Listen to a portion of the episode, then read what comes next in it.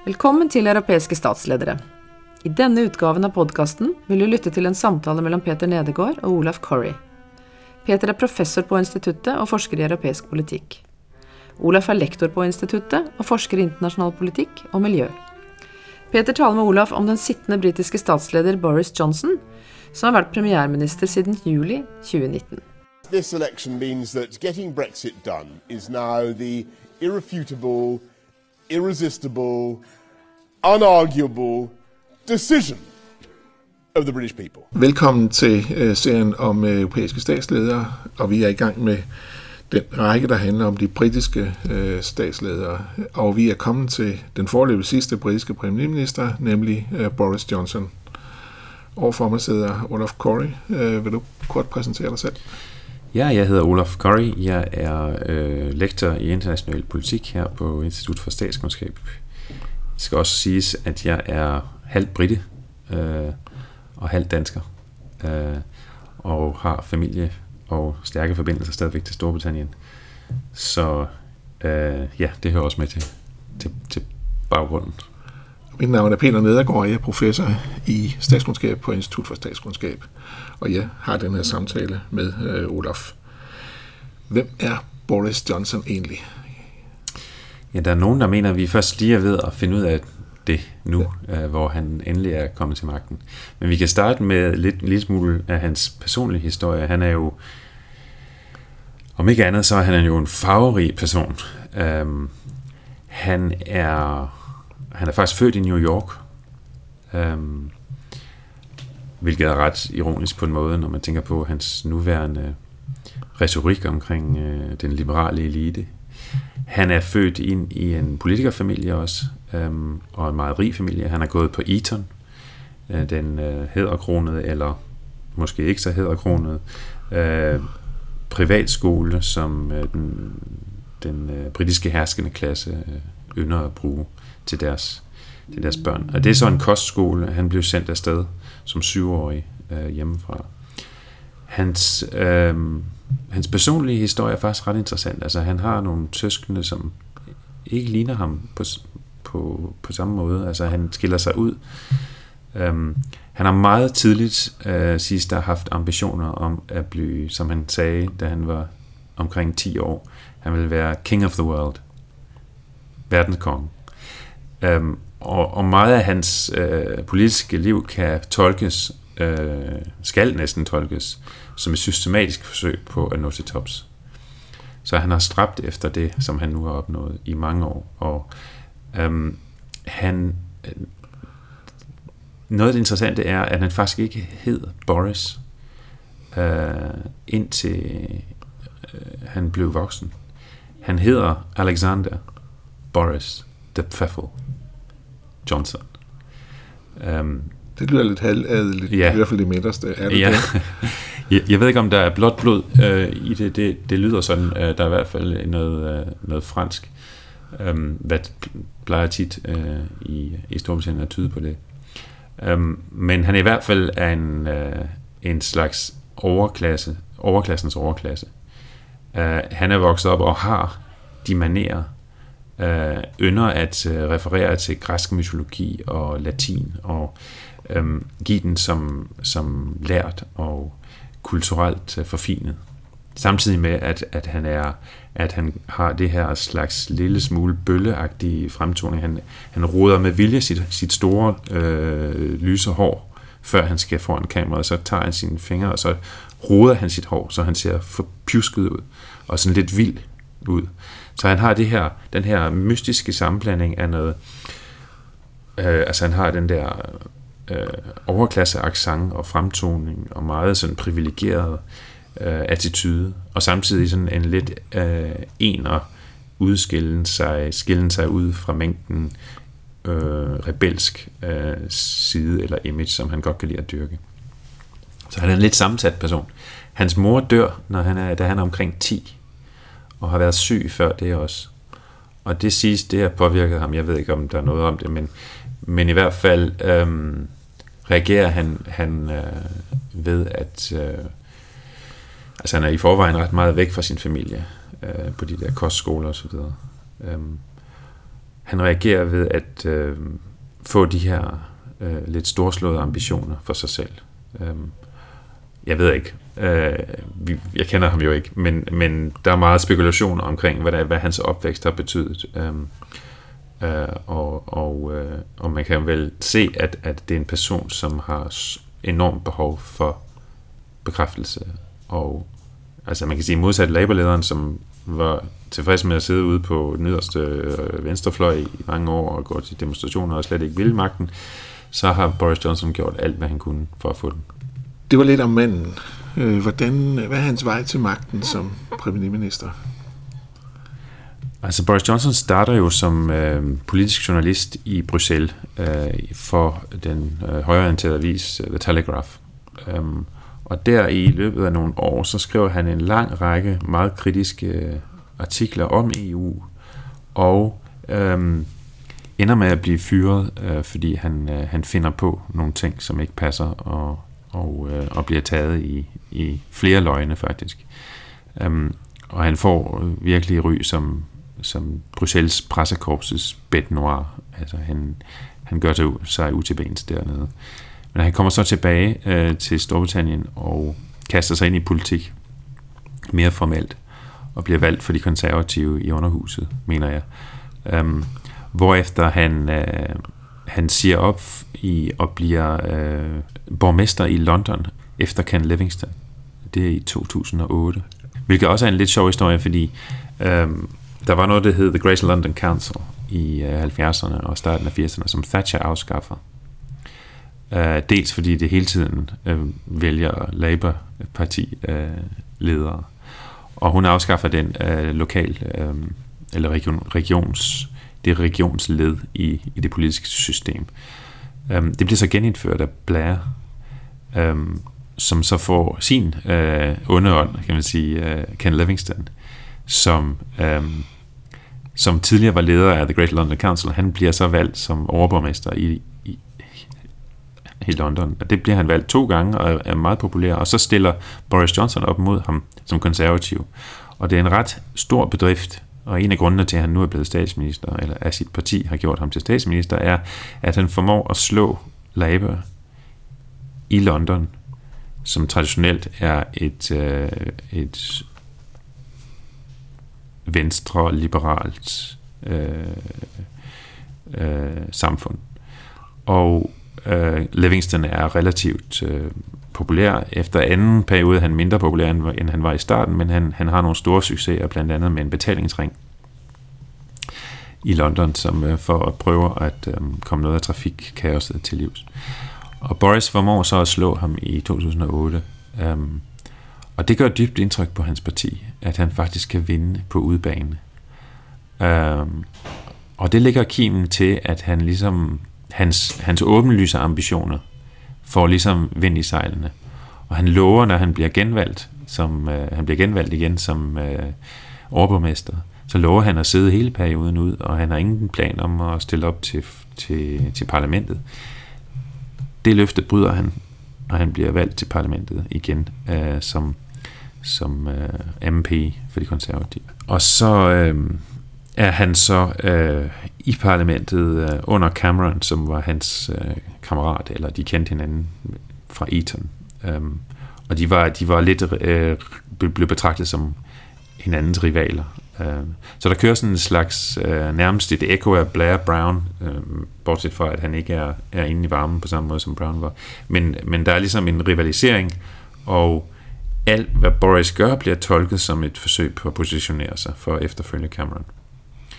Og da Cameron, han bliver så truet af, af UKIP, altså UK Independence Party, begynder at vinde lokalvalg, og de begynder, og de vinder et, øh, et, et, et Europaparlamentsvalg.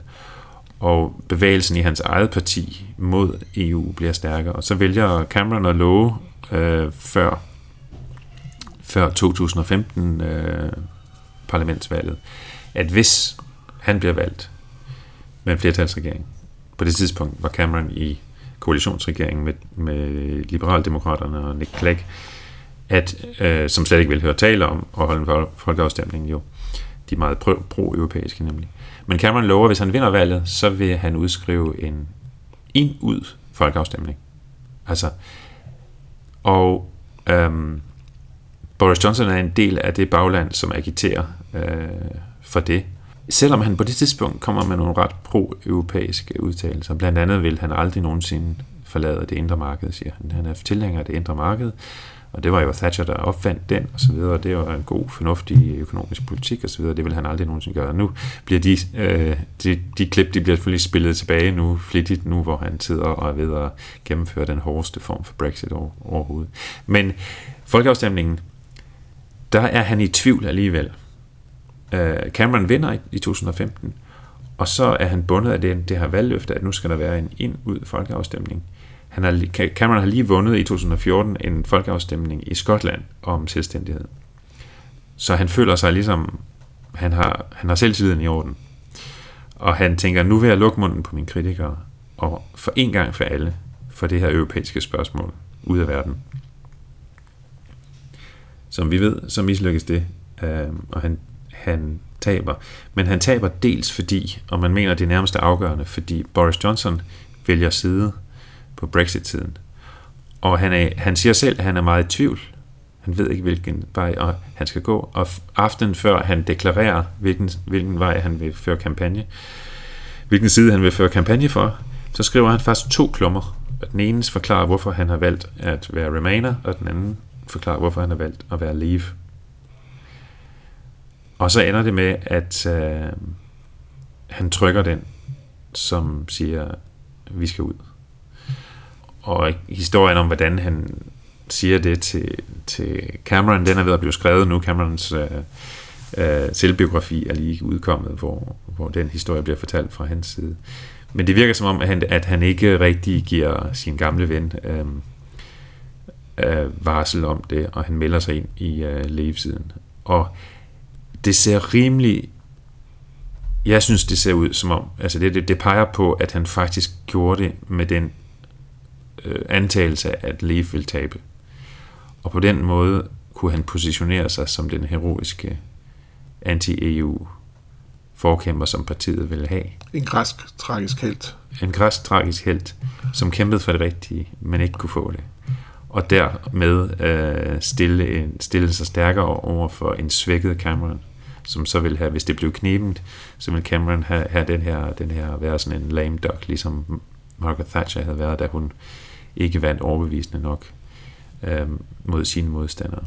Så han tænker, det er den perfekte måde at positionere sig til at blive statsminister. I hvert fald, hvis man ser ham dagen efter hvor, øh, 2016 folkeafstemning, så ser han så groggy ud. Altså, han ligner en mand, der er i chok. Og det gør Michael Gove også.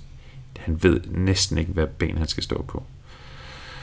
Som om, at han, øh, er chokeret over, at det var noget, der aldrig var meningen, det skulle ske, og det er også det, Cameron nu skriver i sin selvbiografi, at, at det var det, øh, der var planen. Det synes jeg ser rimelig øh, overbevisende ud. I, så går der noget tid, hvor øh, eller, så, så, så der spørgsmål efter Cameron har kvittet, der går han efter, efter statsministerposten. Men Gove, som ellers har været hans Michael Gove, som er en af de andre minister under, under Cameron, og også en, der vælger øh, Leave siden, øh, han vælger at trække sin støtte til, øh, til sin ven Boris i sidste øjeblik. Og så synes Boris, det er u... Altså, at det ikke holder, øh, og han trækker sig selv, og, og det baner vejen for Theresa May, som var remainer, officielt i hvert fald. Så han øh, kommer meget tæt på der i 2016, øh, men er nødt til at trække sig dels, fordi han, han bliver ligesom stukket i ryggen af, af Gove på det tidspunkt, som siger, at, at, han ikke, at han har ikke karakteren der skal til. Han har for mange karakterbrist til at være statsminister. Gove bakker så op i 2019, når han går efter posten. Efter May er blevet nedslidt af øh, forfejlede øh, Brexit-forhandlinger og et dybest set uløseligt problem med at have lovet befolkningen en ting, og så ikke kunne levere det. Øh, så bliver hun nedslidt, og Boris Johnson er udenrigsminister øh, i lang tid men trækker sig også fra det for at gøre sig klar, øhm, og øh, stemmer imod Mays øh, Brexit-aftaler. Indtil den sidste, tredje forsøg, hvor hun forsøger at få det igennem parlamentet, der stemmer han for, men fortryder det umiddelbart efter. Øhm, Så han øh, positionerer sig så til, at øh, når hun endelig bliver tvunget af posten, øhm, så er partiet klar til at vælge ham, fordi øh, de vil have en vinder, og de tror, at han kan levere sejren. Så han stiller op, og så vinder han mod øh, i sidste runde, er det som, øh, mod uh, Jeremy Hunt, altså den tidligere, øh, tidligere øh, sundhedsminister, øh, som er så, så en af grundene til, at han kan vinde, det er, at, at partiet har lavet øhm, reglerne om for, hvordan de øh, vælger deres ledere, så det er partimedlemmerne, der har det sidste ord. Så øh, folketingsmedlemmerne vælger fra nogen, der stiller op, øh, dem der får nok, nok øh, støtter, kan stille op øh, til valg, og dem, øh, så er der flere runder. Når der er to kandidater tilbage, så bliver det sendt ud til, til medlemsskaren. Øh, og medlemskaren i det konservative ligger langt til højre for deres vælgere og deres folketingsmedlemmer. Okay. Det er typisk ældre, ja. hvide, meget højorienterede mænd. Og på den måde er kampen, du skal lyde så Brexit-agtig og så højorienteret som overhovedet muligt, hvis du vil vinde. Og det kan Boris. Dels også fordi han, de tror på, at han kan sælge billetterne over for Labour næste gang. Så det er på den måde øh, ved at love, at han kan gøre det, som May ikke kunne, dog uden at sige, hvordan han vil gøre det, Øh, så får han position, positioneret sig selv som, øh, som, som statsminister, uden at han havde et flertal i parlamentet faktisk, og uden at han havde flertal blandt sine egne medparlamentarikere.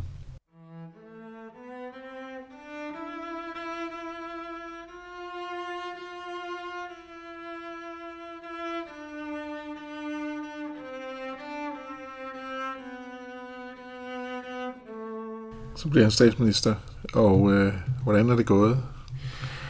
Altså det starter jo godt, dels fordi øh, parlamentet, som ikke er med ham, øh, går på ferie. Han er der kun, øh, han sidder kun en dag som statsminister før øh, sommerferien starter. Um, og så går han i gang, øh, som om der ikke er noget, der, der hedder et parlamentarisk flertal. Han forsøger ikke at række ud til, til Labour øh, for at få det flertal for en aftale. Tværtimod, så går han i gang med at øh, yderligere radikalisere sit parti øh, og den offentlige diskurs i et forsøg øh, på at, eller det, det han så gør, det er at installere øh, kampagnekoordinatoren fra Leave-kampagnen, Dominic Cummings, som jo også er en, er en privatskole øh, overklasse øh, produkt, øh, som har fået sådan en ry som, som en slags øh, evil genius, øh, som har klaret at, at få det her, den her Leave-kampagne igennem med, med øh, mere eller mindre ufine eller fine metoder. Så han bliver installeret som øh, stabschef i, øh, i øh, regeringskontorene i number 10 Downing Street. Og han er sådan set strategen, som fører, øh, som fører Boris' strategi frem. Og det kører sådan set okay. Øh, hans mål er at genforene, få alle de stemmer, som er, som er, er gået til UKIP, og så til det nye Nigel Farage, øh, højre populistens parti, The Brexit Party. Alle de konservative vælgere, der er sivet over til ham, forsøger han igen forene med partiet øh, i, sit, i sit parti. Så han rykker til højre, og han rykker endnu mere Brexit-agtigt, endnu hårdere Brexit, endnu, endnu mere kom, kompromilløst. øhm, over øh, i Brexit-retorikken, øh, bakket op af en meget Brexit-ivrig øh, højrefløjspresse. Um, og det ser ud til at gå ret godt. Uh, dels er det jo sådan, at hvis, uh, hvis oppositionen er splittet i det britiske system, som det er nu, Liberaldemokraterne og Labour på omkring 22-23 procent hver, så kan du vende et kæmpe flertal med få 30-35 procent. Øh, så han øh, kalkulerer formentlig, at hvis de kan genforene, øh, få hævet nogle af, af, af vælgerne tilbage fra Brexit Party, Øhm, så kan de gå til valg og så få et kanon flertal. Og derfra, med et nyt parlament, kan de så gennemføre den hårdeste form for Brexit, som de vil. Hvis de ikke kan det, så vil de gerne crashe ud, øh, altså, som det hedder, altså forlade u- uden en aftale, når det der hedder artikel 50 i Lissabon øh, traktaten, som, som ligesom er det juridiske paragraf, der bestemmer, hvordan et, et land forlader EU. Den har en toårs grænse. Øhm, og efter, efter de to år, hvis der ikke er opnået en aftale, så, så forlader landet simpelthen bare øh, uden en aftale, og, og al handel og, og samkvem for, foregår på WTO-principper øh, eller bilaterale aftaler. Med mindre der er en aftale om forlængelse. Ja, med mindre der, og det, det kommer der selvfølgelig, fordi øh, det britiske system er slet ikke klar. De har sat den her toårsproces i gang, før der overhovedet var en plan, øh, selv inden for kabinettet. Øh, ikke engang inden for kabinettet, ikke engang inden for partiet, ikke inden for parlamentet har man sat sig ned og blevet enige om, hvad Brexit skal se, hvordan Brexit skal, se ud. Så man begår den grundlæggende strategiske fejl der under mage, at man sætter den her toårsproces i gang alt for tidligt. Og den øh, forsøger han så at udnytte sig til at øh, enten fremtvinge et valg, eller øh, fremtvinge en slags kaotisk øh, exit. Og som populist, hvad han er, øh, mener jeg, så vil det i virkeligheden, altså man kan se, hvor, hvorfor vil han påføre landet økonomisk øh, nedtur, krise og kaos og, og så videre. En populist øh, lever jo af den fornemmelse af belejring og, og kaos. Øhm, og han har øh, karisma, han har charme, han kan få folk til at le. Øh, han kan, i, på trods af, at han har let, øh, lidt svine nederlag efter svine nederlag, i parlamentet og uden for parlamentet, i retter, i, i, i landets højeste ret, så fortsætter han som om intet er sket. Så på den måde er han begyndt at ligne Trump. Han fremsætter øh, logisk modstridende udtalelser efter for godt befindende. Mens vi har den her samtale, er det uafklart, hvordan det ender. Men hvad er din prognose, hvis du tør at komme med en? Det er farligt det er selvfølgelig, meget fordi farligt. det, det vil blive spillet meget efter, farligt. at det er hele er, er afsluttet. Altså, jeg tror- Hvad kan, kan vi give nogle pejlelinjer? Det man kan sige er, at man skal se bort fra hans broderi, stort set. Han kan ikke udskrive valg selv. Han skal have oppositionen med til at få et valg, fordi der er noget, fra, siden 2011 har man indført det, der hedder The Fixed Term Parliament Act. Og det betyder, at øh, den siddende statsminister ikke længere har magten til at udskrive valg når som helst. Det havde den før. Så det er en nyskabelse, som har vist sig at have kæmpe store konsekvenser. Fordi han kan ikke få Labour og de liberale med på et valg, så længe han truer med at bruge det valg til at øh, forlade EU uden en aftale. Så det første, man skal huske på, han har ikke Folketinget eller parlamentet bag sig. Han har ikke retten på sin side. Altså han har lige tabt 11-0 øh, i The Supreme Court i en retssag, som handlede om, om han havde lov til at lukke parlamentet ned øh, i utide. Han har også lige øh, været i retten i Skotland, hvor nogen vil, øh, hvor på papiret vandt han, fordi øh, retssagen handlede om, om der skulle laves det, der hedder en court order. Altså retten skulle tvinge nogen til at gøre noget. Og der var nogen, der mente, at øh, han lægger op til at bryde loven. Folket, øh, øh, parlamentet har vedtaget en lov, som hedder, at hvis han ikke har en aftale den 19.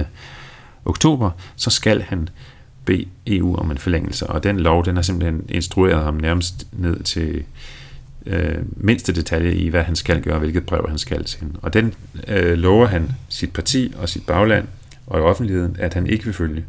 Samtidig lover han retten, at han vil følge den.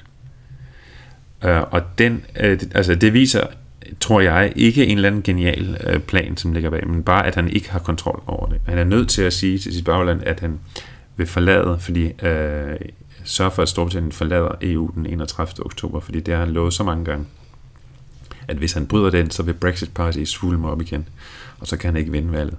Så han er tvunget politisk til at sige det, synes han selv. Øhm, på den anden side er han tvunget juridisk til at forlænge, hvis han ikke får en aftale. Og det ser ud til, at han ikke får en aftale. Så han er ikke i, i kontrol. Jeg tror, der kommer en forlængelse. Og jeg tror, at øhm, selvom han brovder og siger, at han ikke, ikke vil bede om en forlængelse, og han har fundet et, et smuthul, så har han lige her i den her uge øhm, måttet love øh, en ret i Skotland, en, en, øh, en dommer i Skotland, at han absolut øh, ingen øh, intentioner har om ikke at følge loven. Og, og hvis han alligevel gør det, så står retten klar til at beordre. Så kan en af dommerne faktisk skrive brevet for ham. Så jeg tror ikke, han kan undgå, at der kommer en forlængelse. Og hvad der så sker, er spændende, fordi så er hans, hvis han har en gameplan, så er det, at så vil han udskrive et valg øh, når han endelig får lov af, af oppositionen, så vil han udskrive et valg, som handler om, som han vil frame som folket mod eliten. Og parlamentet repræsenterer eliten. Det er ikke ham. Han er absolut ikke en del af eliten lige pludselig. Så vil han forsøge at vinde som en slags igen græsk, øh, tragisk øh, held, som har forsøgt at øh, udføre folkets vilje i godsøjne, og blevet nægtet det af den, øh, af den udemokratiske øh, dommer og parlamentsmedlemmer osv. Og han, øh, han vil prøve at gøre sig til talsrør for folkets vilje. Øh, det har været strategien hele vejen, for både for Mage og for ham, at regeringen var den, der skulle handle på vegne af folket, som havde stemt. Det var prognosen. Ja, hvad der så sker i det valg, det ved jeg ikke, men jeg tror, øh, en mulighed er, at øh, oppositionen, før de udskriver et valg, udskriver en folkeafstemning. Okay. At de tager Mays aftale eller noget, der ligner den, den mulighed, der er for at lave et Brexit, og sætter det ud. Fordi nu er Labour, som længe har mod, øh, strittet imod, en, en, en ny folkeafstemning. De begyndte at opdage, eller erkende, at hvis de går til parlamentsvalg, før Brexit ligesom er, er, er blevet ordnet, så vil de blive kørt over bliver kørt over fra Remain-siden af Liberaldemokraterne, som er meget klare i mailet. De bliver kørt over fra Brexit-siden af de konservative, som er meget klare i mailet.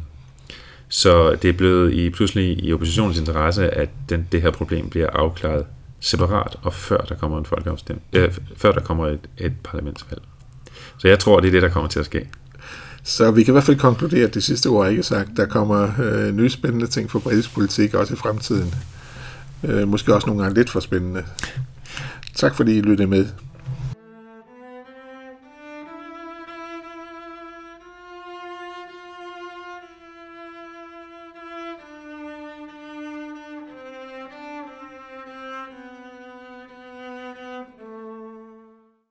Nu sidder jeg så her igen øh, nogle uger efter, øh, jeg sidst talte med jer, og Boris Johnson har lige vundet øh, for halvanden måned siden et stort flertal i en, øh, en, øh, et folketingsvalg i Storbritannien, og han sidder nu øh, sikkert i sadlen i hvert fald de næste fem år som statsminister for Storbritannien. Han vandt på at love at råde bod på det råd, som han selv startede, øh, nemlig Brexit. Øh, den, det slogan, han brugte, Get Brexit Done, øh, slog simpelthen igennem i, i fokusgrupperne, hvor det sådan, sådan set det eneste, vælgerne kunne huske af politiske slagord fra hele kampagnen, det var Get Brexit Done. Og folk var blevet så trætte af Brexit, at øh, det virkede attraktivt for folk, selvom det i virkeligheden var mere et løfte om at get Brexit started. Altså det er øh, det som han lovede, det var at øh, vedtage en en øh, tilbage udtrædelsesaftale, withdrawal agreement. Og når den øh, er vedtaget, så er der ingen vej tilbage. Til gengæld skal et helt nyt forhold mellem Storbritannien og Europa forhandles. Sådan set det nemme, vi har klaret, eller han har klaret indtil nu, og nu skal han i gang med alt det svære nemlig øh, det fremtidige forhold til, til EU, og til resten af verden, som skal genskabes og genopfindes. Øhm, så han har på en måde har han jo sejret øh, stort. Øhm, hans rådgiver Dominic Cummings havde den plan hele tiden, at øhm, valget skulle komme. Øhm, den aftale, man fik øh, med EU om tilbagetrækning, det var sådan set mere en kap kapitulering over for EU's krav, men blev spundet som en kæmpe succes, at han har klaret øh, på sidste, i sidste fem dage før deadline. Øhm, fik han lavet en aftale, men, øh, men det, han gjorde det kun ved at sige ja til de ting, som han selv før havde sagt, en britisk statsminister aldrig nogensinde kunne sige ja til, nemlig for eksempel, at der skulle være handelstjek, øh, øh, øh, tolvmur, øh, mellem øh, Nordirland og resten af Storbritannien, for eksempel. Øhm, men det virkede øh, til valget, han, han har fået et, et flertal på omkring 80 mandater, så han sidder meget sikkert. Øhm, og de lyde, han nu øh, er kommet med siden han blev valgt, det er både på den ene side en slags rækken hånden ud til Remainers og til oppositionen, og hvor han siger, at han gerne vil være, kan vi ikke være venner, siger han meget populært. Øhm, på den anden side har han lagt ud med den mest, den hårdeste Brexit overhovedet muligt, og har sådan set ikke tilbudt noget, nogen fin blad til Remainers eller oppositionen. Han har endda erklæret, at der ikke kommer øh, øh, det, de kalder regulatory alignment, øh, eller øh, overensstemmelse eller tilpasning til EU's øh, regulative øh, regime, og dermed bliver handel øh, og interaktion generelt utrolig besværligt. Han har heller ikke ragt ud, når det gælder for eksempel, øh, sagde han nej til at få indført noget om familiesamføring for børn af familier, som allerede var i Storbritannien, øh, som, som skulle familiesamføres. Øh, dem, der er i Europa, men ikke pt. kunne komme til Storbritannien for at blive forenet med deres forældre, det har de også sagt nej til. Og der er en helt lang række ting, hvor de har sådan set strammet kursen markant i forhold til May, som allerede var en ret hård Brexit. Så bortset fra at, at ligefrem crashe ud uden nogen øh, udtrædelsesaftale, så har han sådan set valgt den aller, aller hårdeste form for Brexit, man overhovedet kan vælge. Hvordan det så kommer til at gå i det næste år, han har 11 måneder til at forhandle og ratificere og implementere et helt nyt øh, forhold til EU. Og han har ovenikøbet, han blev tilbudt af EU en forlængelse af den periode, men sagde nej, og har nu indført lovgivning, som siger, at, EU, at Storbritannien skal øh, træde endeligt ud og ophøre øh, med at være i den transitionsfase ved slutningen af, af årets udgang. Alle, der ved noget om sådan noget, ved, at det ikke kan lade sig gøre. Bortset fra, hvis man laver den allermest skrabede form for aftale. Og det er formentlig det, der kommer til at ske så. Og det er dybest set kun tariffer, det kommer til at handle om. Handelstariffer. Og, og de er i forvejen ret lave over mange år, har WTO og, og også EU. Øhm, alle verdens lande sådan set arbejdet på at få, at få fjernet øh, øh, tariffer. Så de er meget lave, og det handler kun om, øh, om handel med varer og ikke om tjenester. tjenester. Øh, Øh, men i en moderne verden, der hænger tjenester og varer tit sammen. Øh, Storbritannien er dybt afhængig af sin øh, servicesøkonomi. 80% af øh, skattegrundlaget øh, er baseret på servicesindustrien. Øh, mest af alt selvfølgelig The City of London, som øh, er verdens finansielle centrum, eller var det indtil lige for nylig, det er blevet så nummer to nu. Øhm, men øh, det bliver meget øh, svært for øh, produktionssektoren, men også for, for servicesektoren øh, i Storbritannien. Og hvordan han vil håndtere det, og hvem der får skylden for de økonomiske ulykker, der kommer ud af det, det vil tiden vise. Men øh, han har vist sig ret adræt i forhold til at undgå at tage skylden for noget af det, som han selv har været med til. Så det var en opdatering på Boris Johnsons øh, første valgsejr som statsminister. Du har lyttet til europæiske statsledere. Podkasten Europæiske statsledere er produceret av Institutt for statskunnskap på Københavns Universitet. Du kan lese mer om instituttet vårt på vår hjemmeside eller på Facebook. Takk for at du lyttet med. Håper at du fant den interessant.